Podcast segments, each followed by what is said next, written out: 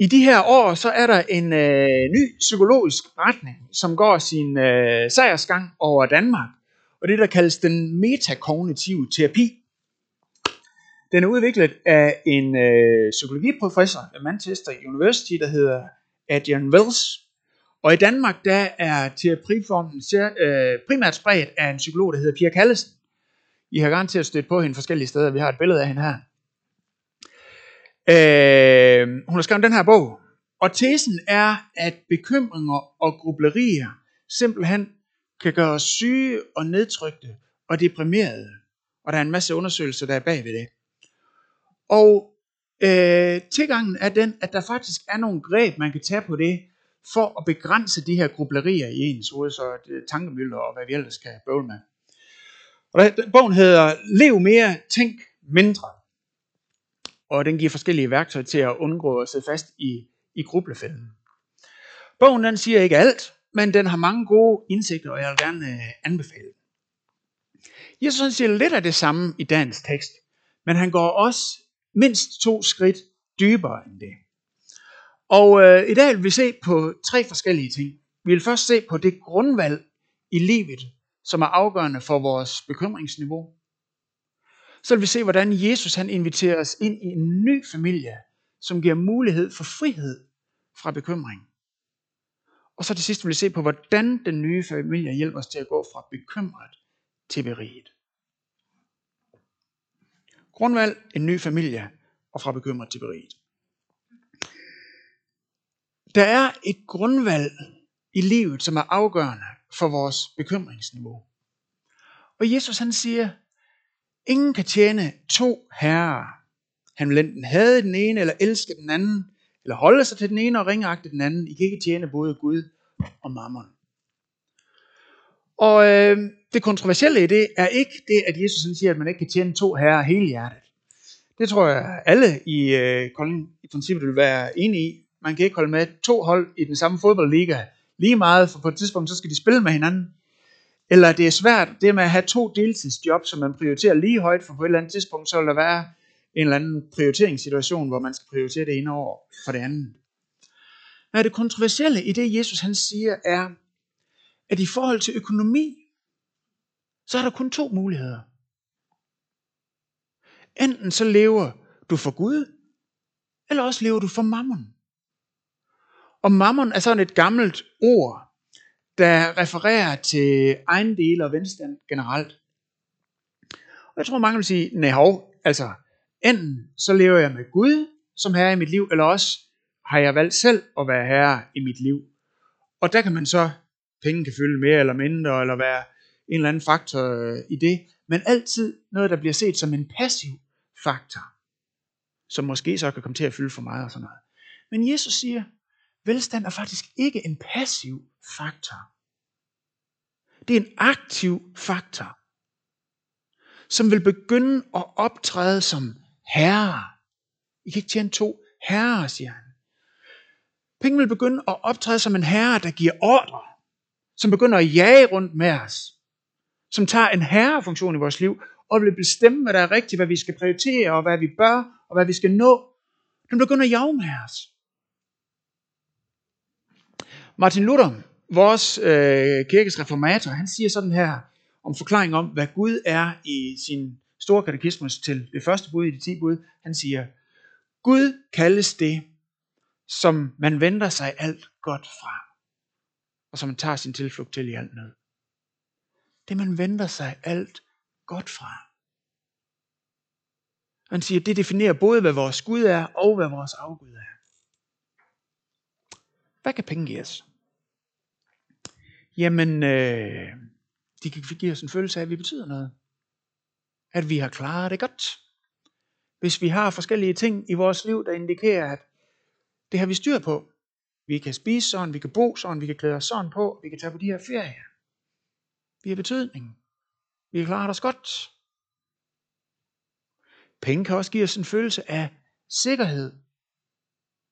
Jeg har penge i banken, hvis det går helt galt.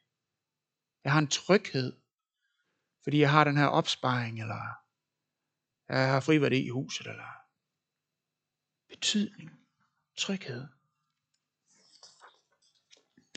Der kan fx være en forventning, at hvis vi kan købe de her ting, som vi kan købe for vores penge, så vil det være med til at gøre livet godt.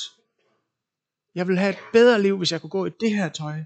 Hvis jeg kan købe den der carbon mountain bike. Eller hvis jeg har den der kælervase til mit pæne hjem.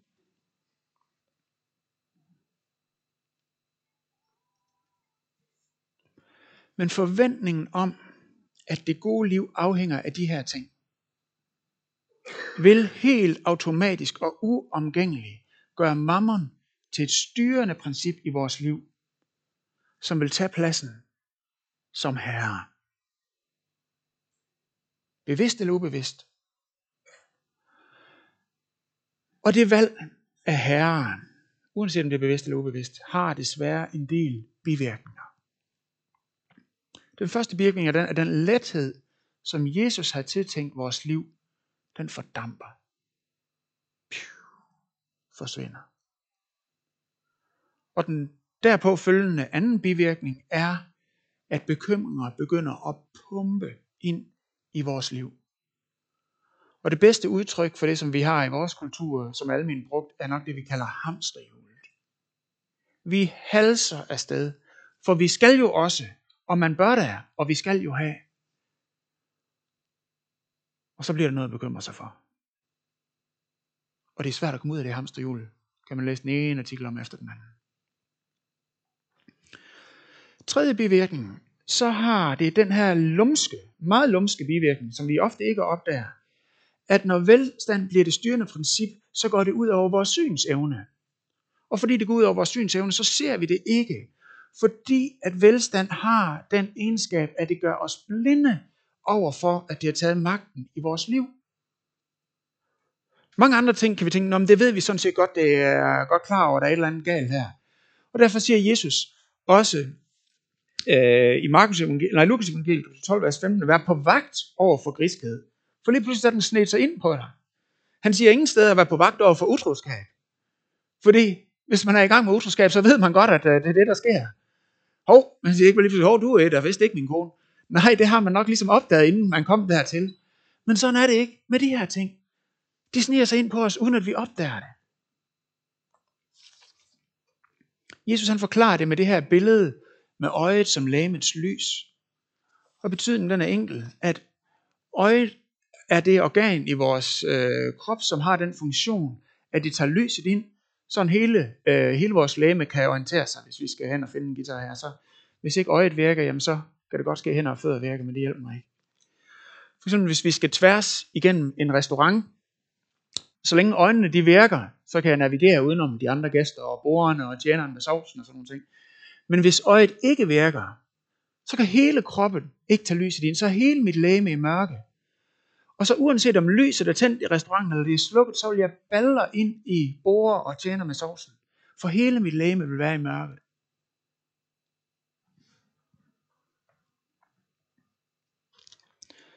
Velstand har en evne til at gøre os blinde over for, hvordan den agerer som et styrende princip i vores liv. Ligesom når der kom en virus på vores PC'er. Ja, der var lige en til Mac-brugerne der. Fordi velstand har en evne til at fordreje måden, vi ser alt andet. For den har en magt til at afholde os fra at stille de spørgsmål, som handler om, hvor mange penge vi har brug for at tjene, og hvor mange penge vi har brug for at bruge. Dietrich Bonhoeffer, øh, han døde i de tyske koncentrationslejre. Han var en fantastisk mand, teolog, og da det meste af den tyske kirke løb efter nazisterne, så sagde han nej og oprettede den anden kirke, og han var attentatmand og øh, alt muligt fedt. I kan læse hans biografi, det er ikke lige den, jeg skal komme med her. Han døde i tyskernes øh, koncentrationslejr, og han sagde, sådan her lige præcis som de her vers, Vær ikke bekymret. De materielle rigdomme forgøjler, eller foregøjler at give det menneskelige hjerte tryghed og sovløshed. Men i virkeligheden forårsager det til sidst sorg. Det hjerte, som fester sig til verdens goder, må samtidig bære bekymringens tunge byrde. Citat slut.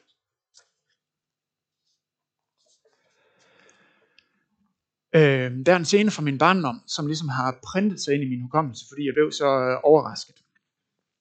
Jeg var sådan cirka 8 år, og så hjemme med mine bedsteforældre ved deres øh, køkkenbord. Jeg var nok på ferie derhjemme, jeg kan ikke huske, om min lille søster også var der. Og af en eller anden årsag, min begge mine bedsteforældre var der, øh, som jeg holdt rigtig meget af, og var rigtig meget sammen med. Og en, så var snakken kommet ind på det her med bekymringer. Og jeg, kan ikke, jeg ved ikke, hvorfor jeg sagde det. Jeg har måske sat i kirken og hørt de her tekster læst op. Og så sagde jeg, Jesus siger jo da vist, at vi ikke skal bekymre os. Og så sagde min farmor, jamen det kan jeg altså gøre i virkelighed. Nå, der tror jeg nok lige, at Jesus blev sat på plads af min ellers gudfrygtige farmor. Øh, og så snakker vi mere om det. Men måske har nogen af os mistet troen på, at det kan være anderledes. At bekymring ikke bare er en følgesvend, som vi må leve med resten af den tid, vi skal være her. Måske er bekymringer blevet så fast en del af vores hverdag, at vi ikke længere tænker, at det er realistisk, selvom vi tror på Jesus. Og de gode nyheder i dag er, Jesus ved godt. Jesus ved godt. Han ved godt, det er sådan, vi kan have det. Han har, han har forudset det, han har gennemskudt det. Og han taler i dagens tekst ikke til øh, hedninger eller et eller andet, men det er noget, han siger til disciplene. Det er en del af bjergprædiken, som han holder til sine disciple. Nogen, der allerede har tro. Det troende kristne, han taler til. Og han kalder sine tilhører lidetroende. Det vil sige, jer der allerede har en tro, og men den er lille. Og han siger det der ikke for at skille ud, men fordi han med de ord, han deler i dag, gerne vil invitere ind i et liv med større tro og større tillid. Han siger, venner, der er mere at få. Der er en større kvalitet af liv, som jeg i dag gerne vil invitere jer ind i. Og det gælder jo for os alle sammen, at vi hver dag af Gud bliver inviteret til at leve i større tro og større tillid. Vokse i hvilen til tilliden til hans omsorg, og vokse i mod på baggrund af det, og tage chancer sammen med ham, så livet bliver spændende. Jesus han siger mange ord, jeg er kommet for at invitere jer ind i en ny måde at leve på. Den måde, som vi lever på i min familie, siger Jesus. Han siger, jeg vil gerne dele den frihed, som jeg lever i med jer. Så lad os prøve at kigge lidt på, hvad det er for en frihed, Jesus han levede i. Jeg ved ikke, om det nogensinde har slået jer, øh, mest fordi det går sådan mellem linjerne i evangelien, men hvor grundlæggende glad Jesus han er.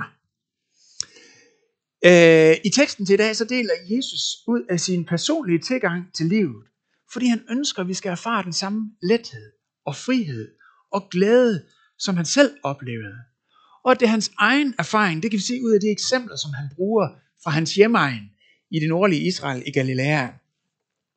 Han har betragtet fuglene, der har suset rundt højt op under de galileiske øh, skyer over de galileiske bakker allerede tidligt fra morgenen af, og han har hørt, hvordan de synger. Det har han tænkt over. Og han har set, hvordan der bliver sørget for dem. Selvom de ikke er fabrilsk optaget af at sikre sig en eller anden respektabel standard. Og så har han kigget rundt på blomsterne, der er groet i Galilea. Og det ord, som på græsk er oversat med lilje i dag, øh, dækker over en hel, øh, en hel række af forskellige øh, botaniske udtryk i, i, i Galilea, såsom krokus og anemoner og gladiolus. Gladiolus. Jeg aner ikke, hvordan gladiolus ser ud, men jeg ligesom sådan, jeg tror min farmor engang har sagt det ord der. Så gladiolus, det er sagde, det kan man næsten høre på ordet. Og han har lagt mærke til, at de her blomster, de har ikke stået opgivende foran spejlet. Eller de har ikke været hektisk optaget af at være klædt rigtigt. For ikke lige pludselig at stå og være umoderne eller usmart eller et eller andet. Han har lagt mærke til, at blomsterne, de var bare sig selv. Og de var smukke i deres strålende, gudgivende skønhed. Og Jesus han har lagt mærke til det her. Og han bruger det, fordi de indikerer os hans stærke, glade bevidsthed om sin himmelske fars godhed. Og i dag der siger han, har I lyst til at vide, hvordan, hvordan man lever sådan? Har I lyst til at vide det? Og det, det lyder da dejligt, ikke? Så hvad kan egentlig være vores hindringer for at sige, ja, lad os, øh, lad os køre med det. Og jeg vil komme med nogle eksempler. Den første hindring kan være den forståelse, som er meget udbredt i den vestlige verden. Nemlig den forståelse, som ligger i ordsproget. Du er din egen lykkes smed. Du er din egen lykkesmed, du er din egen ulykkesmed, det er dig, der er smed. Mammon, altså pengeguden, vil gerne have os til at tro, at vores levestandard er noget, vi selv har fortjent. Og ved I hvad, det kan faktisk være et meget stort afsavn at skulle give slip på det. Hvis nu man har en, en høj levestandard, og faktisk er vant til at læne sig ind i det, som det, der giver mig en tryghed i, at jeg har gjort det godt. Alle kan se det. Det er ligesom det der min, der holder mig op. Det er min ting. Det er et meget stort afsavn at skulle give slip på forståelsen en hver sin egen lykkesmed, særligt hvis det er gået godt. Men problemet er med det, at det passer ikke, at vi selv kan vælge vores forsørgelsesniveau eller vores levestandard. Der er så mange udefrakommende faktorer, som har langt større indvirkning på det, end vi selv har. Jeg vil prøve at komme med nogle eksempler. Jeg talte for et par måneder siden med en, der i sine unge år var blevet uddannet trykker. Og hun havde investeret i en virksomhed, købt anden parter i den, sådan en trygge virksomhed der. Og så kom computeren, og hele branchen blev digital. Og alt det, hun havde lært, og alt det, hun havde investeret i, det var fra dag et, eller fra den dag, fuldstændig værdiløst. Kunne ikke bruges til noget som helst. For ny teknologi har fuldstændig ændret markedet, og det, som hun har sat sig på. Start forfra. Bum. Andet eksempel. Øh, mine egne forældre. Øh, jeg voksede op på landet, og de, mine forældre øh, etablerede sig i slutningen af 70'erne. Der var høj inflation og høje renter, og det gør jo ikke så meget, når bare de to ting blev ved med at hænge sammen. Men så stoppede inflationen, og renten de blev der, og så fik vi kartoffelkur og fattig 80'er og hvad det ellers hedder. Øh, og nogle af jer kan huske det. Jeg var jo ikke klar over, hvad der havde været før, men det var svært. Renter på 20 procent. Hvor meget indflydelse havde de på det? Hvor meget afhæng deres dygtige landmandskab af det? Ikke særlig meget. Tre eksempel. I morgen kan en af os gå hen og blive syg, så vi ikke længere kan bruge vores hoved. Jeg har en god kammerat, der er fuldt sygemeldt på grund af senfølgevirkninger af corona. Det var da uheldigt, at det ramte ham, og ikke en anden. Han kan simpelthen ikke holde til at tænke. Øh, alt for meget. Det kan ske for hvem af os? Hvem, hvem af det skulle være? Eller vi kan blive syge, så vi ikke kan bruge vores krop. Det gør simpelthen bare for ondt. Og hvad kan vi gøre for det? Ja, vi kan tage vores vitaminpille. Men der er rigtig meget, vi ikke har indflydelse på i den sammenhæng. Og det, enten så kan vi leve i illusionen om, at vi selv bestemmer vores forsørgelsesniveau. Hvilket giver anledning til, at der er rigtig meget at bekymre sig for. Og vi kan bekymre os røven ud af bukserne. Eller vi kan leve som kristne, hvor vi gradvist vokser i tilliden til Guds omsorg og magt, at der er en anden en, som er vores forsørger. Anden hindring er det, som jeg i dagens anledning har valgt at kalde askesefrygt. Askesefrygt. Måske forestiller vi os, at hvis vi sagde, okay Jesus, du bestemmer mit forsørgelsesniveau, så vil Jesus sige, så skal du være ligesom en munk, der lever i fattigdom og afsavn. Og vi kan have den her forestilling om, at en frygt kan være, at vi bliver sendt til Afrika. En anden kunne være, at så skulle vi leve som en asket, der gik rundt i lasetøj og var meget, meget mager, og ikke havde fået sin livret i flere år. Øh, ude i en ørken med sprukne læber, fordi det ville være det bedste, øh, mest kristelige af en eller anden ting. Og helt ærligt, ja, det lyder ikke øh, særlig spændende. Og måske kan der også være nogle ting i Bibelen, som gør, at vi måske tænker, det kunne måske gå i den retning. Paulus han siger for eksempel i øh, 1. Timotheus 6, vers 6-8, sådan her. Og vist er det, at Guds frygt sammen med nøjsomhed bærer lønnen i sig selv. For tomhænden kom vi til verden, og tomhænden skal vi gå herfra. Eller skal vi gå ud af den? Har vi føde og klæder, skal vi lade os nøje med det. Har vi fødeklæder, skal vi lade os nøje med det. Og det lærer Paulus de nye testamentlige menigheder og os, at har man mad og tøj, så kan man faktisk godt begynde at, at leve radikalt gavmild derfra. Men det betyder jo ikke, at vi ikke kan købe et nyt sæt havemøbler. Altså, men alternativet kan nemt være, hvis vi ikke er opmærksom på det her, at vi bruger hele livet på at opdatere vores havemøbler, så de bliver bedre og bedre og bedre. Nu har vi fået dem her, nu kan vi købe dem der, nu, eller opdatere vores ferie, nu bliver den bedre og bedre og bedre, eller opdatere vores bil, eller vores... Og spille vores liv på havemøbler og den slags. Fordi vi tænker, det er det, det er ligesom skal blive ved med at blive bedre og bedre og bedre. Og dermed kan vi gå glip af noget langt rigere og langt mere glædeligt, som Jesus vil have os til at tage del i. Så har vi fødder og klæder, så kan vi godt begynde at overveje, var der så måske noget andet, som jeg kunne øh, begynde at, at kaste min tid efter? Og det er der. Men det betyder ikke, at vi ikke må gå nye her Men for igen askesefrygtens skyld, så lad os lige prøve at tage et kig på Jesus og det eksempel, som han efterlader os. Ham, som havde styr på sine prioriteter, og som han levede. For det første, så noget af det, der kendetegner Jesus, det er, at han elskede fester. Han elskede simpelthen fester, og det gjorde han så meget, at når han skulle sige noget rigtig godt om Guds rige, og forklare det med en eller anden illustration, så bruger han tit billedet med Guds rige som en fest, hvor der er nok af det hele, og hvor man virkelig har det sjovt. Og øh, faktisk så var det så meget, at øh, nogle af dem, som var et kritisk over for Jesus, sagde, se den frosser han er. Der er ingen grund til at have det så sjovt.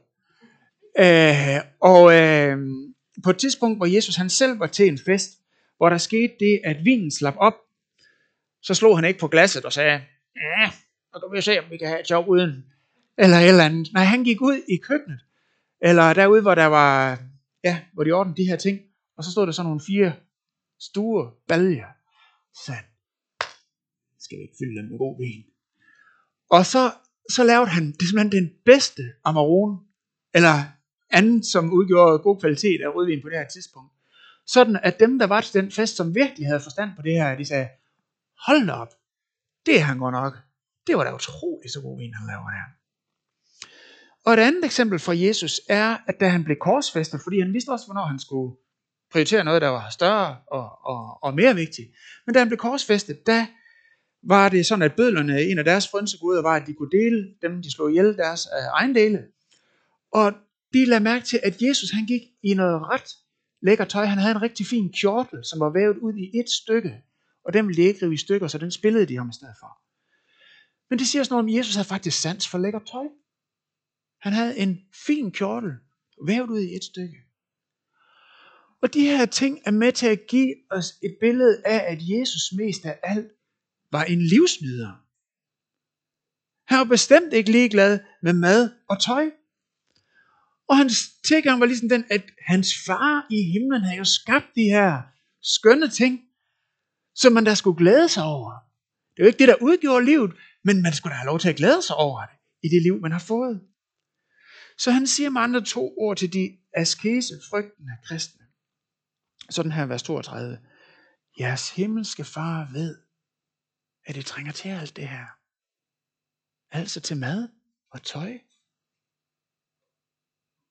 Han har omsorg for det. Hører du invitationen i det, Jesus siger? Han siger, jeres himmelske far. Jeres himmelske far. Var, var Gud ikke Jesus' far? Jo. Men Jesus han kom for at invitere os ind i hans familie. Og det er klart, at et forældreløst hjerte, der oplever sig alene, må klare sig selv. Der vil man tænke, jeg bliver nødt til at klare mig selv, for der er ikke andre, der gør det. Men Jesus prøver at forklare disciplene, som er begyndt at tro på ham, og deres liv er begyndt at tage form og retning af, af ham og den nye virkelighed, som han har inviteret dem i. At Jesus' far kan blive vores far. at Jesus, for den som tror, er blevet vores storebror. Han siger, jeg er kommet, og Guds rige er begyndt. Nådens tid er begyndt. Og dit hjerte behøves ikke længere at være forældreløs. For jeg vil dele min far med dig. Der er en ny virkelighed, som også har med de her ting i dit liv at gøre. Mammon får os til at tænke, hvis jeg ikke sikrer mig og varetager mine interesser, så er der ingen, der gør. Men Jesus får os til at tænke, jeg har en far, der forsørger mig, og jeg kan trygt overgive mit liv til ham. Og lad ham være far, og lad ham bestemme mit forsørgelsesniveau. Og øh, en af de ting, Jesus han siger, for at øh, vise disciplene, at vi kan have tillid til Guds omsorg, er, at han prøver at fortælle os, hvor meget vi er værd for Gud.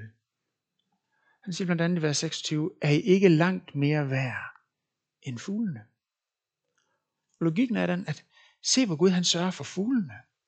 Og når han sørger for fuglene, så selvfølgelig vil han også sørge for dig, menneske, som er skabt i hans billede. Som han har givet en, en udødelig sjæl. Du er langt mere værd end fuglene og planterne, som han dog klæder med smukke farver og sørger for. Men Jesus, han siger ikke kun, at I er mere værd end blomster og fugle. Men hvis vi læser længere frem i evangelierne, så viser Jesus, at for ham, der er vi mere værd end hans eget liv. Hans eget liv. Se på korset. Og tænk på, hvad det siger om, hvor meget du er værd for Jesus. Tænk på, hvad det siger om Guds omsorg for dig, og hvor langt han var villig til at gå for at tage hånd om dig og dit liv. Paulus, han reflekterer over det her i Rombrevet kapitel 8, vers 32, og så siger han, han som ikke sparede sin egen søn, men gav ham hen for os alle, vil han ikke med ham skænke os alt, når han ikke sparede sin egen søn? Og det logiske svar er, det er da også rigtigt. Jo, det er da også rigtigt. Når Jesus var villig til at ofre sit eget liv for os, så er der ikke noget, han vil holde for sig selv. Og det er rigtigt, at det at være kristen, det handler om, ikke om, at vi ikke skal tage ansvar.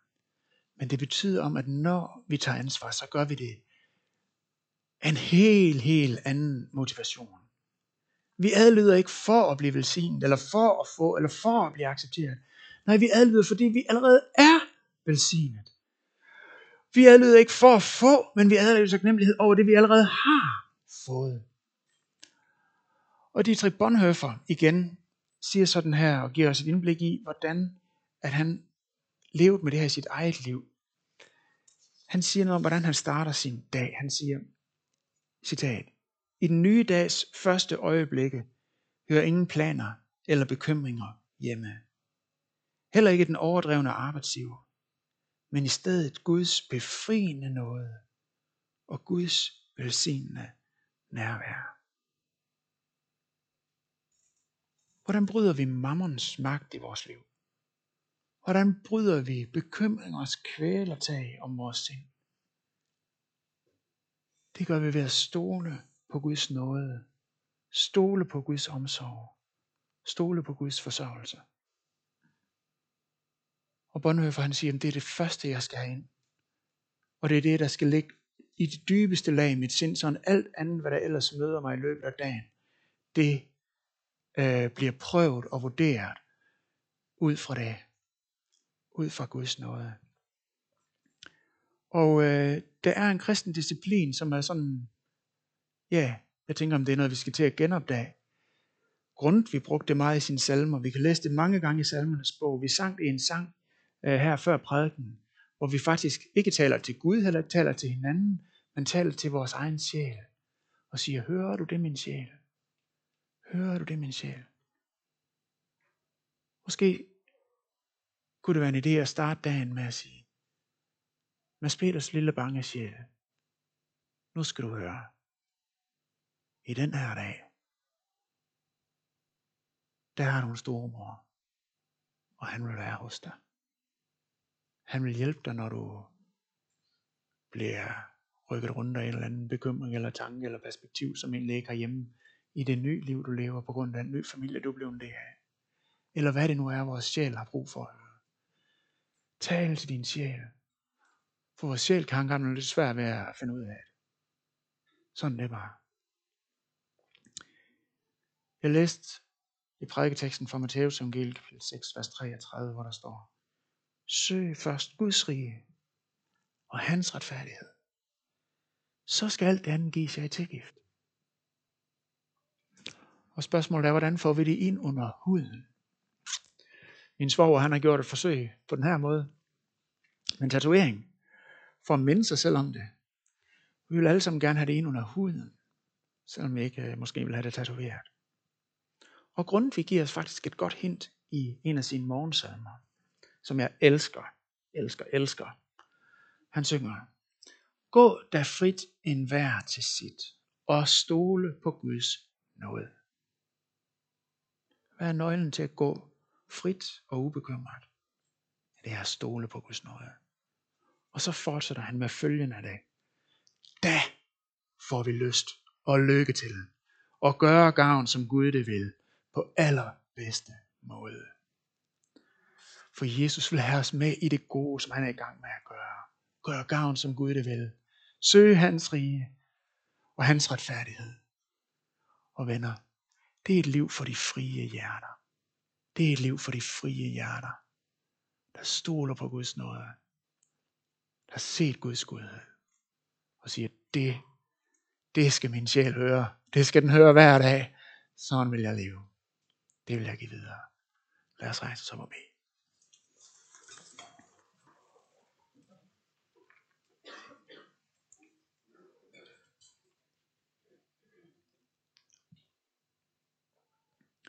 Jesus, tak fordi at dengang du kom, der sagde at du kom for at udråbe befrielse for fanger og syn til blinde og udråbe noget over for Herren. Og Jesus, jeg tror, at du i dag er kommet for at bryde lænker, som vi mærker som bekymring.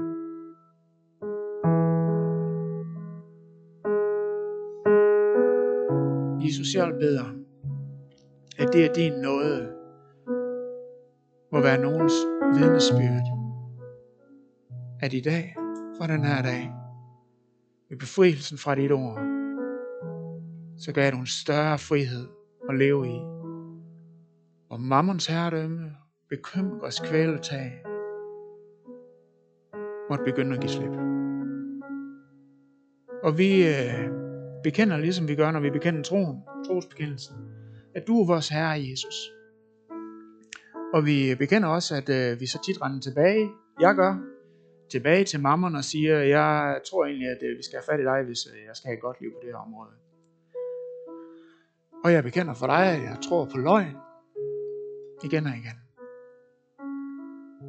Tilgiv mig for det. Led mig ind i at leve, som, som, som vi lever i din familie, far Og Jesus, så vil jeg ære dig for din nåde, som er ny hver morgen, som er ny den her morgen, som du kommer og rækker os og siger, du skal ikke gå videre med skam over, over, over noget, fordi du kan blive fuldstændig ren og tilgivet at få en ny start i dag. Tak fordi du også den her dag siger, ja, skal vi, øh, skal vi prøve igen og se om vi kan leve i større frihed, større glæde, større frihed fra bekymring. Jesus, tak, at du har været i hjerte, som beder den bøn i dag. Tak, at dine engle hæpper på os i himlen. Tak, Herre, fordi at du er kommet også den her søndag, for at vi skal få lov til at leve et liv i frihed. Tak, fordi du hjælper os til ikke at rende efter det, vi selv tror er frihed, og som tit fører i bundethed i stedet for. Tak for din kærlighed, din visdom og din barmhjertighed. Vi ophøjer dig, Jesus. Vi ærer dig som konge over alt. Som herre over alle ting i vores liv. Tak fordi at vi får lov til at være med til at søge dit rige og din retfærdighed. Og hjælp os til at se hver gang du giver os et eller andet i tilgift. Og glæde os over det. Og send tak og taknemmelighed tilbage til dig. Og synge med på alle gode gaver, de kommer ovenmed. Det vil vi gøre i Jesu navn. Amen.